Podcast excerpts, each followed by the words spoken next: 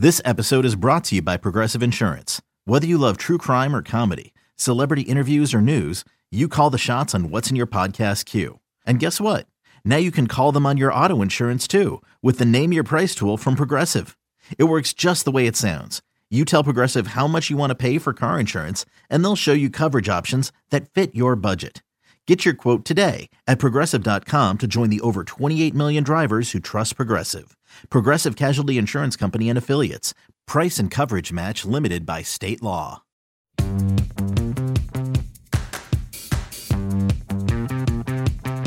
Welcome back to the MLB.com Ballpark Dimensions podcast. I'm your host, Mike Petriello, a writer and analyst at MLB.com, joined by MLB.com national content editor Matt Meyers. It is Thursday, May 13th.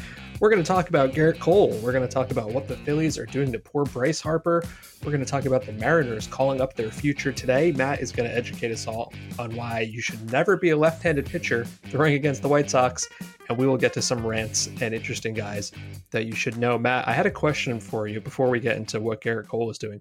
You have, in the last couple days, I think, um, done something I haven't done yet in a while, which is attend a baseball game. And if I'm not mistaken, you didn't go for work, not as media. Like you went and sat as a fan in the seats. And I'm so jealous because I haven't done it in like a year and a half, and I, I plan to soon. I just haven't been able to make it work yet. Was it was it everything you hoped it would be? like was it just wonderful? Um, yeah, it was it was it was pretty wonderful, uh, and I'm looking forward to going back. I have a a, a a Brooklyn Cyclones game on my on my docket for this week, and maybe another Mets game the following week. So I'm very excited. I'm trying to make up for for lost time. You know, certainly easing back into it with the reduced capacity is very nice. Not just because you you know you don't feel you know claustrophobic at all, but there's also no lines for anything. Um, so being able to get like Shake Shack at Citi Field with no line is sort of wonderful in its own right. If they're you know, so there's there's also like other like kind of nice things that have come with it. So um, uh, I uh, I will. I will. I'd like to. I'm going to speak more about my ballpark experience later in the show, and if that's not a teaser, I don't know what is. Wow. Okay. Well, I can't wait for that. Uh, I did want to start off by talking about Gerrit Cole, who, like, I want to have a, a like deep intellectual thought about this or some like analytical proof that he's doing something differently, and I just keep looking at 78 strikeouts to three walks, and all I can do is just kind of laugh. like 78 th- strikeouts, three walks. He had 12 walks last night against Tampa Bay. He has not walked anybody since April 12th. That's over a month ago. He's gone five straight starts without a walk. He's faced 191 batters. He has three walks.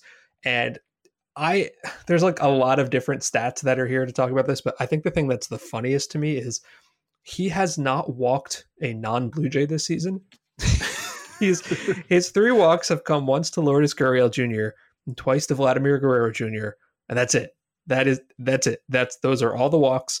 Um, Andrew Simon, our friend and colleague, pointed out that in the history of baseball up until this season, there had never been a starter who had a five start stretch with zero walks and at least 49 strikeouts. And now Gerrit Cole and Corbin Burnes have each done it this season. Uh, Lucas Apostoleris from Baseball Prospectus pointed out that Cole is now at 56 strikeouts since his last walk. That is tied for the third longest this century behind Greg Maddux, who had 61 in 2001, and Liam Hendriks, who had 77 in 2019, excluding intentional walks. I don't actually remember that happening, but he was a reliever, so it's like a different thing entirely. 78 strikeouts to three walks. And I think the thing that stands out to me the most is like in any normal timeline, a guy with this reputation, like he's obviously was the number one pick and he's been very good for a couple years, to have 78 strikeouts and three walks, you'd say, without question, this is the best pitcher in baseball. And I don't think you can say that right now. Not with DeGrom and, and Burnes and Bieber. Like maybe you would make the argument that Cole is, but it's not it's not clear. Like it's not far and away. It's obviously him. And that just says a lot about how ridiculous pitching is right now to me. Yeah, the the 78, you know, people always be, be always throw around like video game numbers, like, oh, these are video game numbers. But like that's probably the most video game number I've seen yet, like 78 strikeouts and three walks. Because like when you play video games, right, you never walk anyone. Like it just doesn't it just doesn't happen. You can like control um, almost exactly where a pitch goes. So the three the, that that is just an insane number. Um, you know, when it comes to the best pitcher in baseball conversation, I sort of feel like DeGrom has become the default answer, and he's certainly not the wrong answer. But Gerrit Cole is very much in that conversation. Uh, I think that the the one place where you might kind of give I don't know if, an edge to Cole, um, and I'm not saying it's just those two pitchers because he has Bieber's in that conversation. I actually think you know Corbin Burnes, maybe even Brandon Woodruff is you know on the fringes of that conversation um, as well after an absolutely another dominant start um, last night. I think the one edge you you might give to Cole is maybe durability. You know, Degrom has this. This happens basically every year. It seems like where he kind of you know sits himself out for a small period. He seems to know his body well, and thus far has been knock on wood managed to avoid um, serious injury since you know he became Degrom. Um, he had you know he had uh, Tommy John surgery uh, when he was in the minors, but um, I just looked it up over the last going back to the start of 2018, which was Degrom's like first Cy Young season. Gerrit Cole does have more innings pitched. He's he has the most innings pitched in baseball since the start of 2018, but the gap is actually smaller than I thought. It's only nine innings. Um, you know, Cole's at 538. Um, uh, Aaron Nola is number two at 533, and uh, Degrom is at 529. So it's actually it's smaller than I realized. Um, but I was watching a little bit of Cole last night, and he was just ridiculous. um, and you know, it's you you watch Cole and you're like, oh, he, he's the best pitcher. Then you watch Degrom, you're like, oh no, he's the best pitcher. And then you watch Bieber, and it's like, oh no, he's the best pitcher. Um, it's an interesting debate. Yeah, from our point of view, so it's a little bit after one o'clock on Thursday. In about 35 minutes, Corbin Burnes is going to start against St. Louis. So by the time you listen to this podcast, you you will have known what will have happened. And I I feel like I don't know. I like to root for absurdity and chaos, and so I kind of want to see how far he can go without a walk. Um, I really liked what what Sarah Langs wrote the other day, like trying to find the three ball counts to see how close he came to a walk, and it wasn't even terribly close because he's just uh, obscenely good. So, do you think he can get through another game without a walk? I guess that you should probably bet against that just because like that's the field, and yet I feel like he could. Um, sure, why not? I mean, the way he's been going, you know, like I would, I wouldn't, I wouldn't. uh I wouldn't bet against him. So who would who would your who would you your pick be for best pitcher in baseball right now? And do you think there's anyone else that should be in that conversation? No, I think those are the big four right now. Listen, before the season, I you know we do these top ten lists for MLB Network, and I picked Bieber. And I mean, I kind of picked it as like a one and one A Bieber and Degrom, but I I picked Bieber just because I was a little worried about like Degrom's never ending velocity increase, and I sort of felt like that couldn't continue indefinitely. And look, he's on the injured list right now. You know, seems like it's not that bad, fortunately. Um, I, you know, the four way tie. Can I do that? Cole, DeGrom, Bieber, and Burnes. Like, no disrespect to, you know, Woodruff and John Means or whoever else you want to throw in there, but it's a four way tie. That's what it is for me right now. Well, I don't think Burnes is quite. He doesn't have quite the track record yet, so I think he's. To me, it's to me. There's the the big three.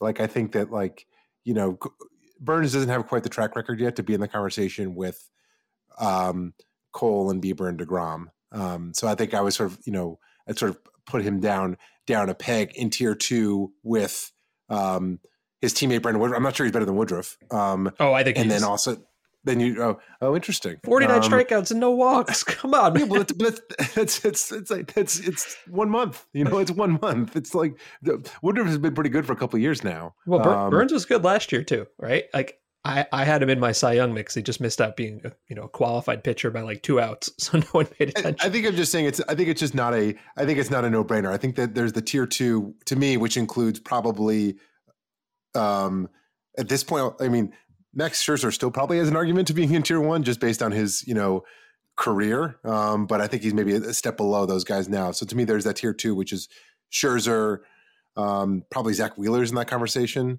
Um, and then Burnes, Woodruff, maybe Bauer. That's that's when it starts to get a little, you know, a little less clear. But to me, it's the big three right now um, in terms of combination of like present dominance and track record. Cole, Bieber, and uh, and Degrom. I, I like the idea that you could make the argument, and I don't think you're wrong, that Cole is the third best starting pitcher in baseball right now. 78 strikeouts, three walks, insane track record.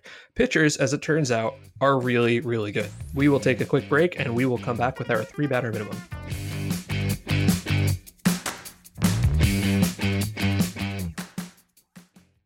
Talking about erectile dysfunction isn't easy. Usually we just brush it off or blame ourselves, saying things like, I lost my mojo. Or we avoid it altogether with excuses like, I had a long day at work, or sorry, honey, I'm just not feeling it. But with Roman, it is easy to talk about. With a real healthcare professional who can prescribe real medication, it's simple, safe, and totally discreet. With Roman, you can get a free online evaluation and ongoing care for ED, all from the comfort and privacy of your home.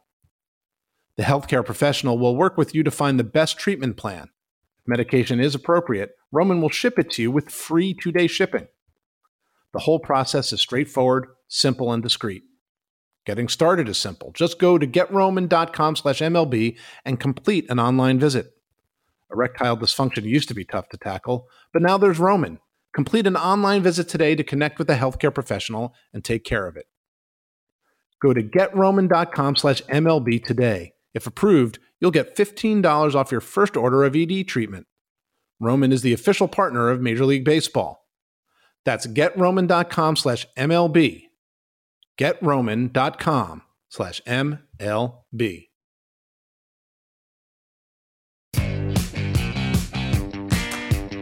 We are back on the Ballpark Dimensions podcast. Mike Petriello and Matt Meyers. We're going to move into the three batter minimum. Our first topic is Bryce Harper, who, depending on how you value such things, is either having a fantastic season or a terrible season. I'm going to say fantastic season. He's got an OPS of over a thousand. He's got a 181 OPS plus, where 100 is league average. That's actually not that far off his 2015 season, which was like phenomenally good. Bryce Harper has also driven in 11 runners this year. Um, Matt, do you know how many other runner uh, batters, excuse me, have driven in at least 11 runners this year? Uh, I don't know, a lot. 187 other hitters as of this morning. This includes like Garrett Hampson and Stephen Vogt. 187 other hitters have driven in as many runs as he has. And so you might think to yourself, oh well, that's that's not great. Like he's supposed to be there to, to drive in runs. And it's not even that like he's not performing with runners on base. Like he's actually hitting better with runners on base. He has seven homers and 11 RBIs. And maybe you can guess where this is going. All seven of those home runs are solo home runs. And the reason is the Phillies are never, ever putting anybody on base for him. And I'm going to kind of like split this off into two things. One is that um, the Phillies offense isn't very good. And two is that they shouldn't hit him third. Okay. So here's the thing he's got 11 RBIs, seven of them are himself because he had solo homers he has four other runs driven in. Here are the names. Okay. He's driven each of these four names in one time. Zach Eflin once. He's a pitcher. Roman Quinn once. Brad Miller once. Andrew McCutchen once. Did you do you notice like a prominent Phillies name who's hit second most of the year who's not on that list? Uh, who, who am I missing there? Rhys Hoskins. Rhys Hoskins. Bryce Harper is hit behind Rhys Hoskins 23 times this year, and he has driven him in. This is true Zero times. Zero times. And the reason for this is that they just don't have anybody on base for Harper. Like I, am going to write about this. I looked it up. He has uh, only 14% of his plate appearances coming with runners in scoring position. That's the second lowest to Tommy Edman, who's a leadoff hitter. And the two guys behind Harper, Robbie Grossman and Kolten Wong, are leadoff hitters. The MLB average is 25%. This is mostly because McCutchen, he's been better lately, but overall he has you know not been that great. And Hoskins sort of like has completely changed into a different hitter. You know, he used to be like this high patience, like drew a lot of walks and had some decent power. And now he's just become like entirely strikeouts and home runs. He's two he's two true outcomes now. He lost the third one. Yeah, exactly. And you know, if you look at the first two spots in the order, um, Philly the Phillies have a 305 on base, which is the fourth worst. Now, let's talk about Harper hitting third for a second. Um, I think we can agree. I would hope that he's their best hitter. And while I generally try not to care about lineup order that much because I feel like it's just it's never worth how much effort people put into talking about it, the reason you're not really like supposed to, quote unquote supposed to, hit your best hitter third is because it is the spot most likely to come up with nobody on and two outs. Can you guess which hitter in baseball has come up with nobody on and two outs the most in baseball? Bryce Harper? It's Bryce Harper. and like, I'm not saying Joe Girardi's got a ton of options because the Phillies offense isn't that good. And, you know, he has actually dropped Hoskins lately to, to move up uh, Jean Segura, which is fine. Uh, but man, how do you have seven homers and an OPS over a thousand and 11 it's like, Ugh. It's a. It, I mean, the Phillies, by the way, are just like the weirdest team. They they play like crazy games every. There's like something weird happens in a Phillies game, like basically every night. you know, even so, like last night, you know, was the Wednesday night against the the Nationals. Actually, like it was a game. I was like, oh my god, the Phillies are going to blow another one. Where like Bryce Harper and Odubel Herrera like collided and they lost the ball in the outfield and and and uh, collided and allowed Alex Avila to hit a triple. You know, something went wrong when Alex Avila hits a triple. um, uh, and it looked like a giant air quotes triple. exactly. And then, of course, the um, Herrera sort of, you know, uh, made up for it by hitting a game tying home run and they won extra innings. But like last Saturday night, one of the craziest games, they went in, they went up by three runs in the 12th against the Braves and lost. The week before on Sunday Night Baseball, they had that crazy game against the Mets where like Hoskins hit the ball that hit the railing that would have been the game tying home run. The Phillies are just like in some ways, you know, the most entertaining team. As a non-Philly fan, they they play the most entertaining games um, in baseball this year. Hoskins seems to have this feels like a conscious conscious change of like I'm going to try and change my approach. Like he is swinging more, he is walking a lot less, and he's just a less effective hitter overall. I almost I almost wonder if like could see him try and like revert back to um his old ways, or if he even, you know, if that's something you can sort of do mid-season. But uh, he's just been, you know, he's got an OBP below 300, um, and his walk rate is half of what it normally is. So um, everything else is basically the same. It's just like his walk rate is half of what it of what it normally is, and um, as a result, um, the Phillies are suffering, and Bryce Harper's uh, RBI opportunities are suffering. Did you say like three minutes ago, maybe that something weird happens in every Phillies game? That's uh, right. So they're in the top of the first right now. I don't i don't have the video on but i do have like game day up. And i don't know how to explain this entirely but here's here's a description for the phillies run. Uh, bryce harper advances to second base on a caught stealing error by first baseman josh bell. Andrew mccutchen scores. And i'm extremely interested uh, to see what happened. point, point, prove, point proven in real time. That's amazing. Uh, and I wish I could get this video to load because I want to see it uh, I, I just think like I think I've said this before. Like, do we we underrate Bryce Harper now, right? Like, because he's not Trout, but he's really good. Like, he's super good. He is super good now, but I also think we can't forget that he did actually have like two or three years in there where he was just kind of like good as opposed to great, and I think that's kind of like where it maybe people sort of kind of checked out on him a little bit. Not not that he was ever bad, but you know he had you know in 2018 OPS plus of 133, good, not like otherworldly. 2019 127, you know, like good, not otherworldly. So like it, for a while it was like, oh, this guy's like a good, you know, really good player, but it just felt like kind of a disappointment. Now he's actually putting up the last, you know, 2020 abbreviated year, but um, over the last two years now we're talking about a guy with a you know OPS plus of 167 over the last two years. You know that's 87 games, more than half a season in a normal year. And it's like, okay, this is kind of closer to the vintage um, MVP Bryce Harper. It is still his age 28 season, so um, which is kind of wild because he's been you know he debuted as a teenager. So there's I won't say the best is yet to come, but I think a lot of like greatness is yet to come for him. Not to rewrite the narrative, but to kind of like reposition the narrative of like, oh yeah, this guy might actually be like you know, on a Hall of Fame track.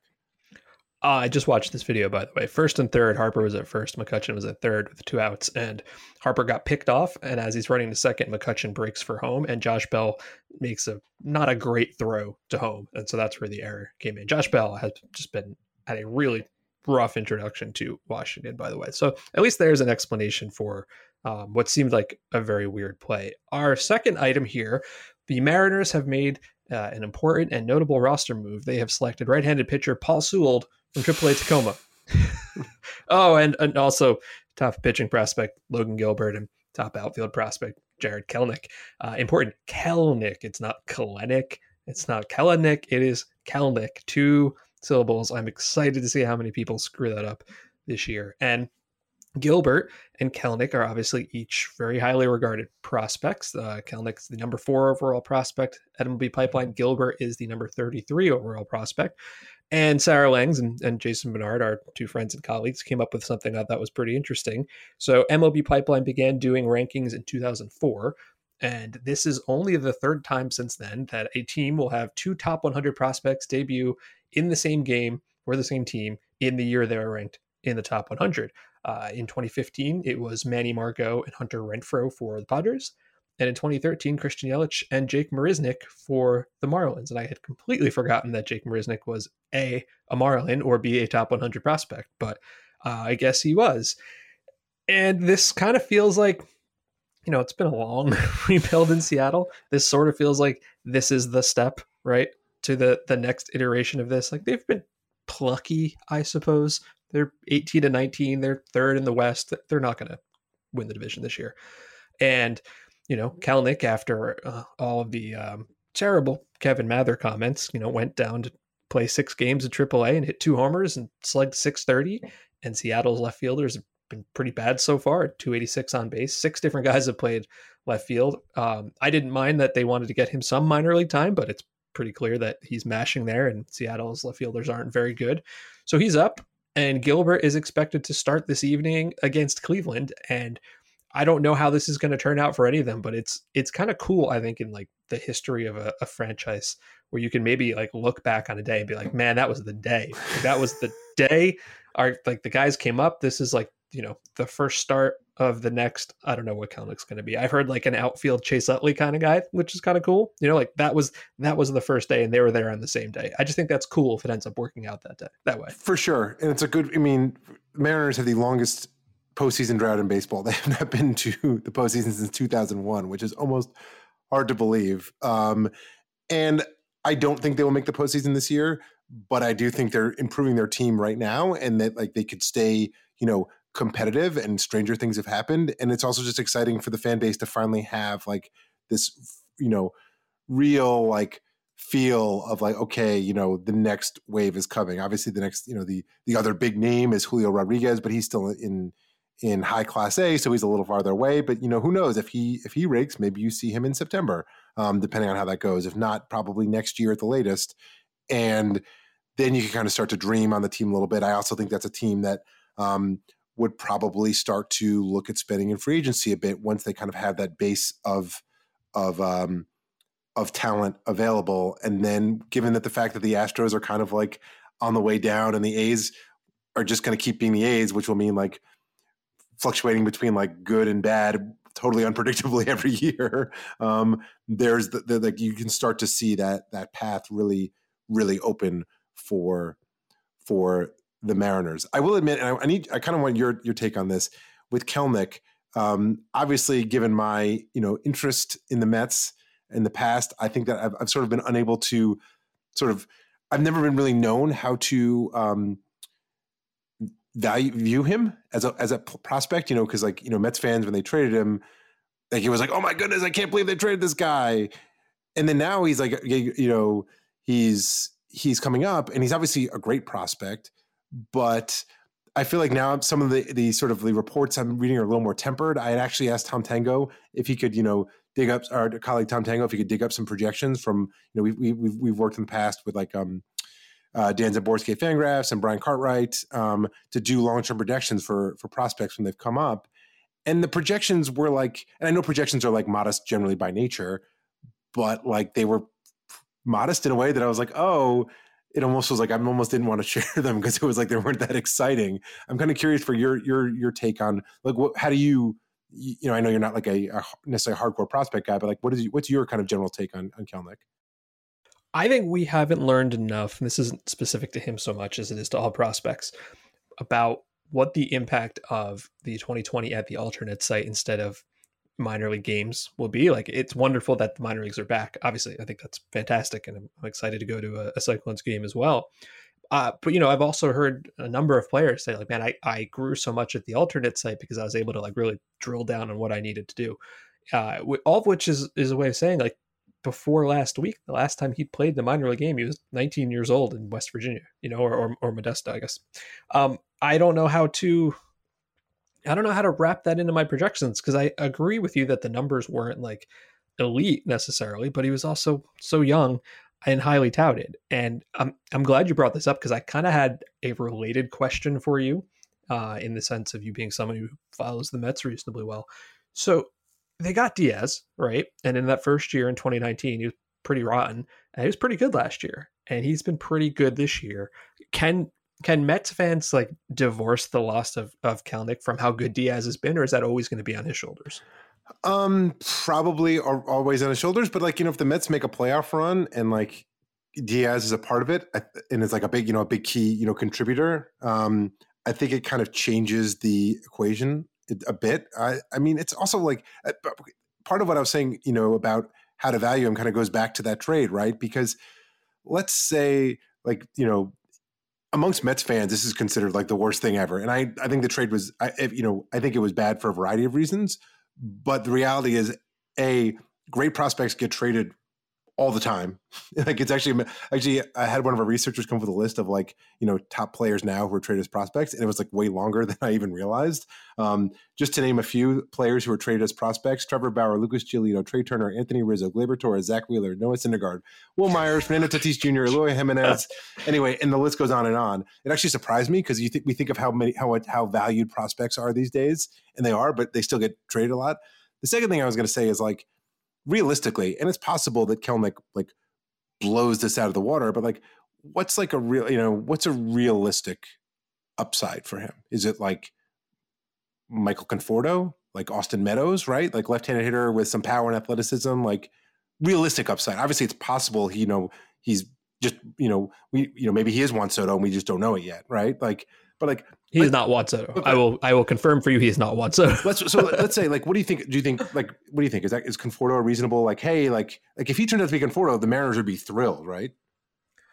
I think I think the ceiling is probably higher than that. Although I like Conforto very much. But I, yeah, I mean, I, that's Conforto's a very good player. He's like a regular All Star caliber player. You you couldn't be disappointed. Well, I guess that's that's, that's sort of my question. If like if the if the Mariners had the option today, Michael Conforto's career or whatever's behind door number one. And door number one could be like total bust. They'd mm. probably take Conforto's career, no? Yes. I, I, yes, I think that's right.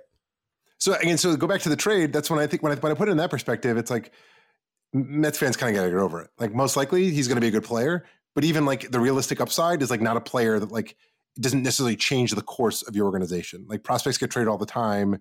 Yeah, it was a bad trade, but like you got to get over it. I think what will help them get over it is the fact that everybody who uh, executed that trade got fired. they're all not, they're, and and the Mets are at the moment. What have they won? Like eight in a row, eight or nine, something like that. That's pretty good. The other question I wanted to ask uh, about the Mariners is like you know we're looking towards their their future now, right? Like you know you hope Gilbert will be a part of the rotation, and you hope you know Kelenic, and then eventually, as you said, Julio Rodriguez will be a big part of their lineup. Have you noticed that like Evan White has not hit even a little bit, like at all, in in parts of two seasons now. He's got a 549 OPS. I know he's um, considered to be a very good defensive first baseman, and there's value in that. But like, is there going to be a point soon? I know he signed a contract where he is not playing first base for them anymore. I don't know who they would replace him with, to be honest. But uh, I'm kind of stunned at at how poorly that has gone. Uh, yeah, it might, it might end up being you know it's it's a, probably a little too early to say this, and because he also he also contributes on defense. I think that can kind of they can kind of hide things a little bit, but it might end up being just kind of like a I don't want maybe a little bit of a sunk cost. Like they they like tried to make take take this chance. Like hey, we're going to sign him basically before he's in the majors, and we're going to give him like you know real money. But if he if he hit you know if he ends up being at all good, it's going to be like a really good you know you know good value from a team perspective. And it reminds me a little bit of like you know when the uh, the Astros gave that deal. Jonathan Singleton, also a first baseman, um, who they gave like a you know I think it was ten million guaranteed um, when he was still in the minors, and it just did not work out at all. But it was like you know we took a chance, and if it worked, it would have been like uh, a fantastic bargain from a team perspective, and um, it hasn't played out. And you understand why players want that cost certainty, and you know. Um, that, that that financial security, I should say, and that seems to that could be it could be a similar situation.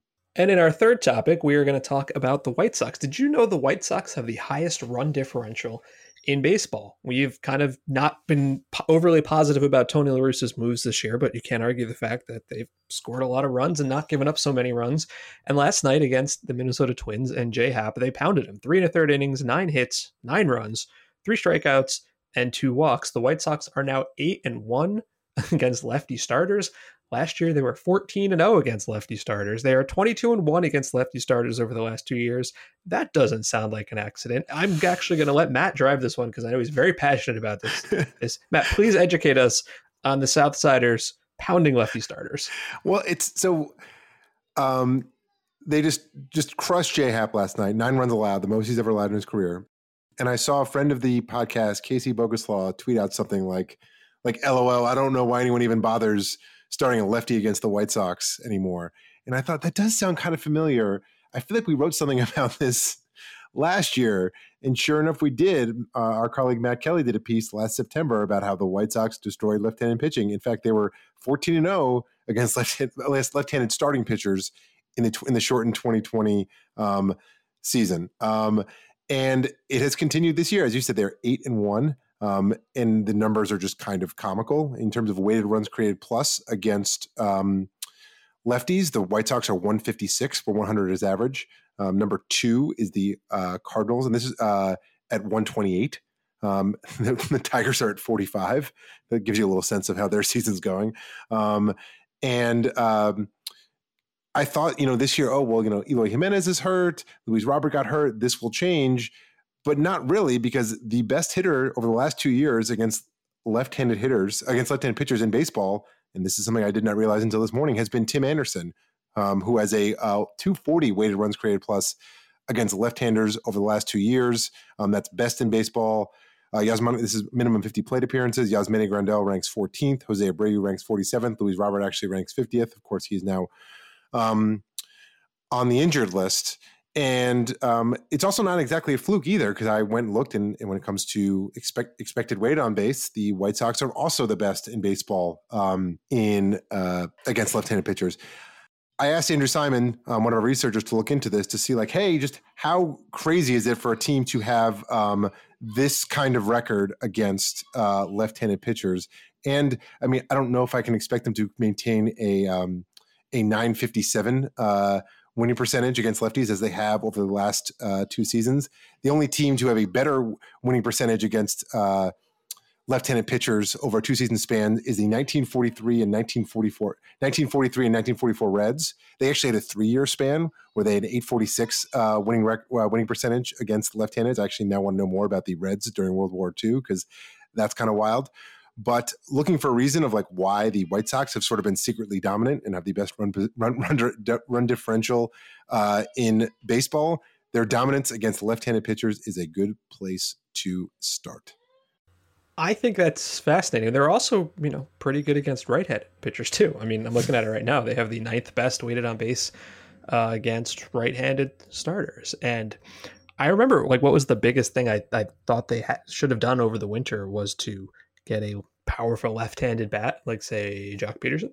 And I think that maybe is, would have helped them against righties, although obviously, you know, not so good against um, left-handed pitching. Has your opinion just on the White Sox changed at all? Like I, I know we've talked about La Russa a lot, and I don't even mean for that specifically, just in the sense of like, you know, I kind of thought they would be neck and neck with the Twins, and the Twins are just like crashing and burning. I never bought into the Royals. Like they had a hot start, start, and they've been terrible lately. Cleveland's actually only a game out, but I still think their offense is terrible. Like the White Sox seem like the far and away front runner to me. And, you know, they've had injuries, but part of it's that like I'm super into Carlos Rodón and Dylan Cease has started to throw strikes. Like have you have you changed your general opinion on this team?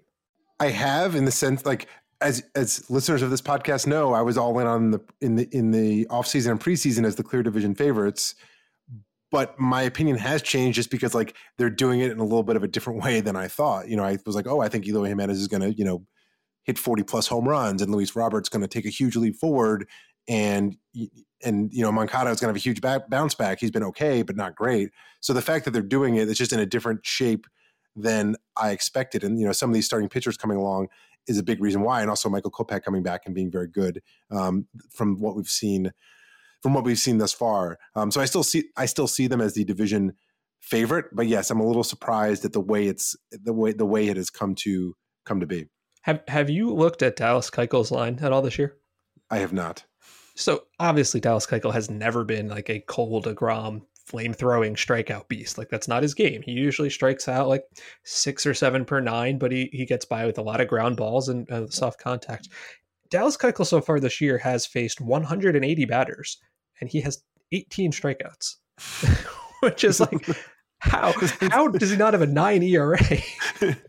this is like some like you know Randy Jones like you know 1974 Padres Cy Young season kind of stuff. And if you're unfamiliar with Randy Jones, I suggest you go take a look at his baseball reference page because it is wild. Uh, yeah, I mean, and I'm just like surface level eyeballing his baseball reference page here, so I, I don't have any deeper thoughts onto why. But the simple fact he's doing that and he does not have like a nine and a half ERA is like astounding to me. And um, now, now I've got something to look into um, for Dallas Keuchel. We will take a quick break, and we'll be back with our players need to know and our ransom rates. This past year has shown us that without your health, you have nothing.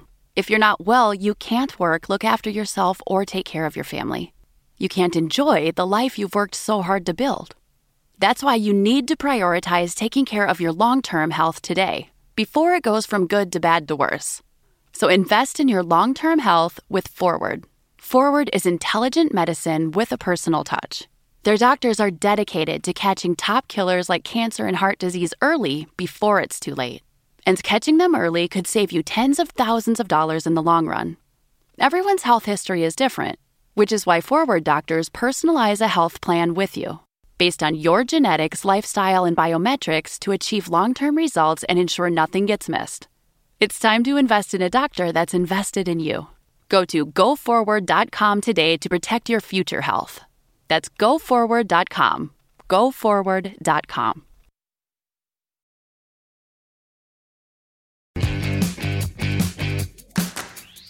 We are back on the Ballpark Dimensions podcast. Mike Petriello and Matt Meyers. Each week, we like to focus on a maybe less heralded guy that we find interesting. And each week, I do this. I more often than not, I think I end up on like some totally rando reliever who showed up and like struck out 10 in his first four games. And Matt correctly gives me a hard time for it. And I am, again, going to talk about a very rando reliever, but for a very different reason.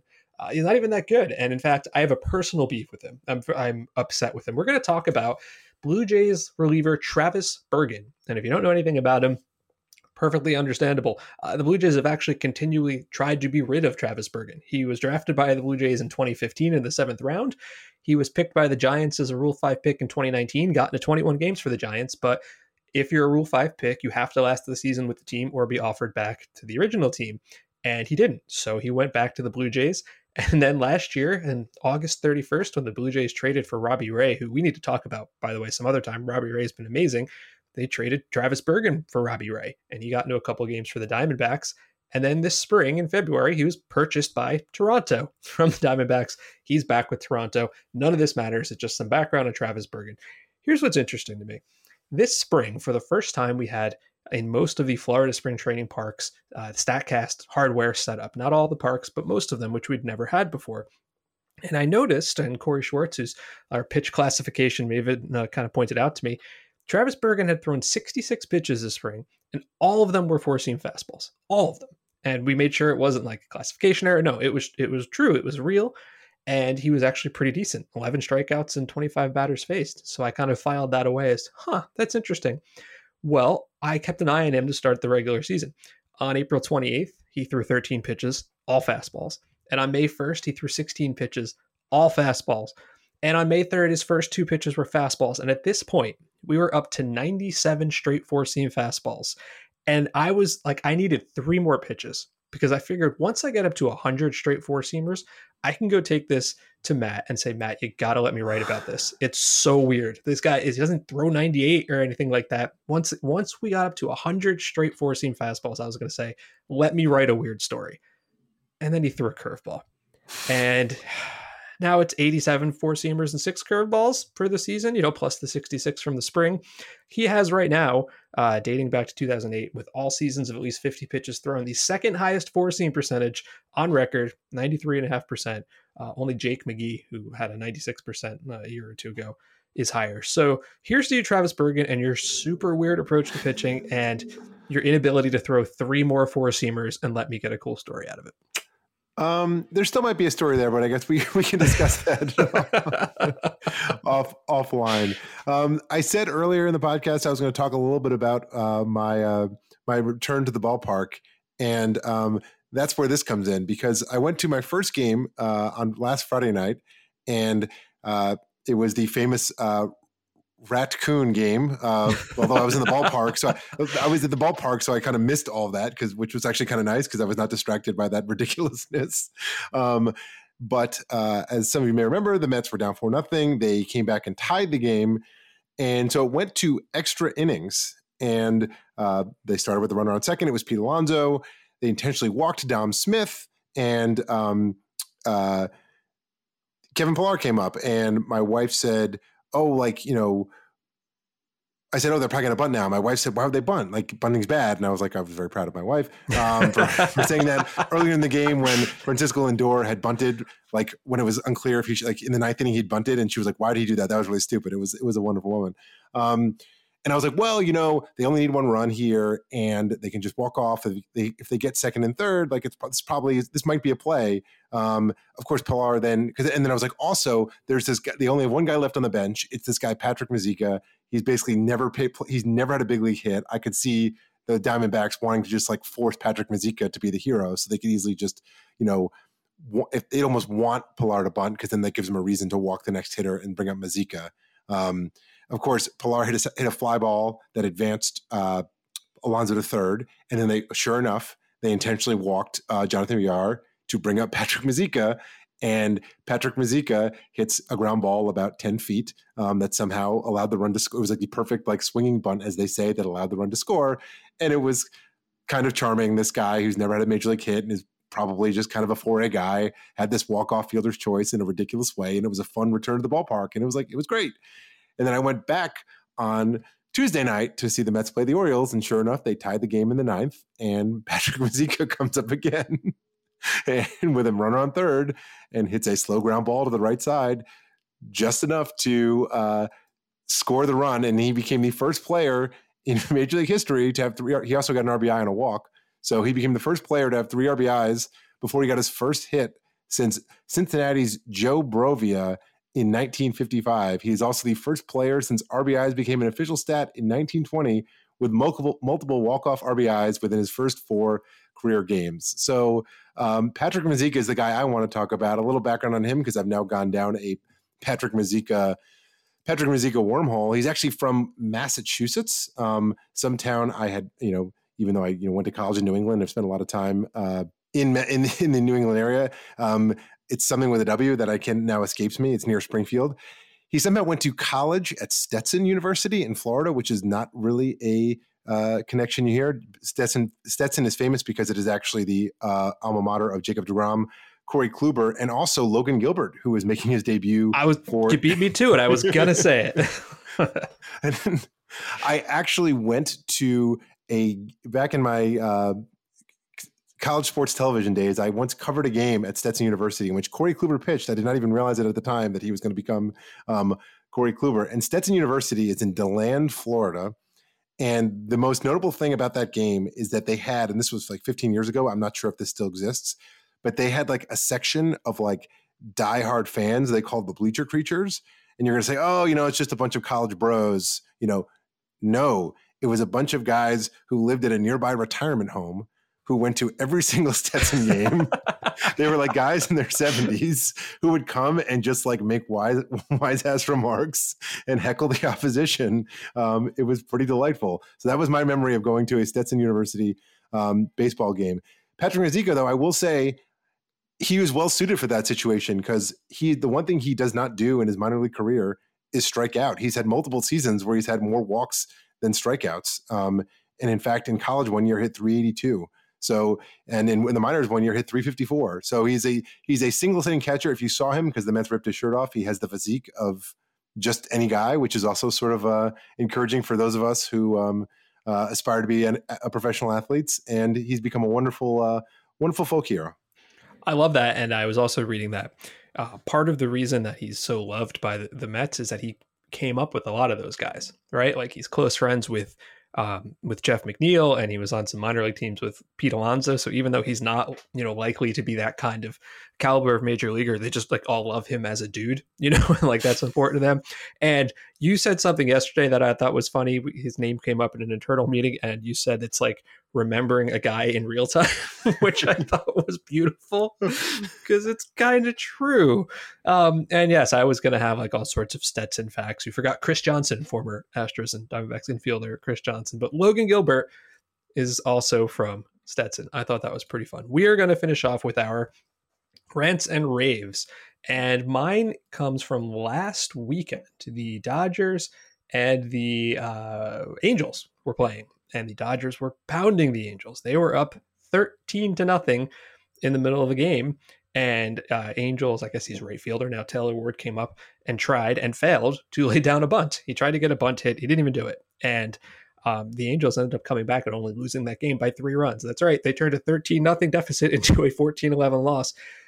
And like, what are we doing here? Dave Roberts and Clayton Kershaw were like really upset that he tried to bunt in a 13 nothing game.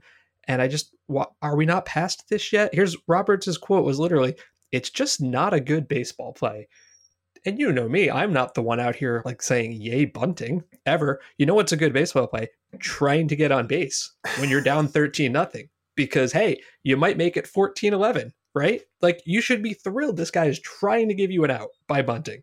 And I was just I was surprised at how like what a 1974 opinion that felt like that someone tried to bunt against you up 13 nothing and maybe worry about not blowing a 13 nothing lead. That was that was my opinion on that. well, well said. Um, my rant is going to be about a um, a a, uh, a, a Twitter comment by uh, a political reporter who I will not name that kind of got was getting was getting dunked on pretty regularly on uh, on Twitter yesterday, and with good reason. Um, he said, "Don't fall for the BS that today's baseball is great because players are good." Are so good. They all kind of suck now. No one fields anymore. No one does anything fundamental. No relief pitcher has more than one pitch. So an 0-2 count is meaningless because hitter, a hitter knows what's coming. And you know it was pretty much destroyed by most of uh, most of baseball Twitter, and it's a ridiculous take. I've sort of kind of gone into these kinds of uh, uh, you know takes before the baseball players are actually insanely good. In fact, I saw someone I saw someone tweet that they were like, if anything, baseball players are too good, and the, the complaints about baseball, you know, the pace of play and everything, are because players have gotten too good and almost like broken the game. yes, yes. And uh, you know, uh, DJ Short had a response, Twitter, a Twitter response to this that I thought was well said. He said, "Modern baseball is not without criticism, but you somehow selected like the lowest stuff on the list of things to complain about." and I think that that is very well said. There's like a I, I, guess you have to be like extremely online to get this joke, but like every day there's one main character of Twitter, and all, all you want to do is not be that person, right? And this guy was that guy, at least in baseball Twitter. Like he's still getting dunked on right now, and it just like some people are trying to reason, and a lot of people are just sending like pitching ninja gifs of like 100 mile an hour fastballs moving three different ways. And um, I'm with you on that, and I I just I guess I'm just surprised how many people think that what's happening is because the players aren't trying to be good. When I agree with you, it's that the players are obscenely good, like insanely, deeply, deeply good. That will do it for this week's podcast. Don't miss an episode by subscribing on Apple Podcasts, Spotify, or wherever you get your podcasts. If you are enjoying the show or have any suggestions, please leave us a rating and a review. Thanks for listening to the Ballpark Dimensions podcast. We will see you next week.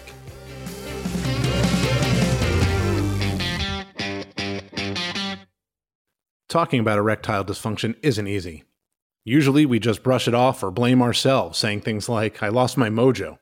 Or we avoid it altogether with excuses like, I had a long day at work, or sorry, honey, I'm just not feeling it.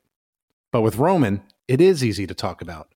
With a real healthcare professional who can prescribe real medication, it's simple, safe, and totally discreet. With Roman, you can get a free online evaluation and ongoing care for ED, all from the comfort and privacy of your home. The healthcare professional will work with you to find the best treatment plan.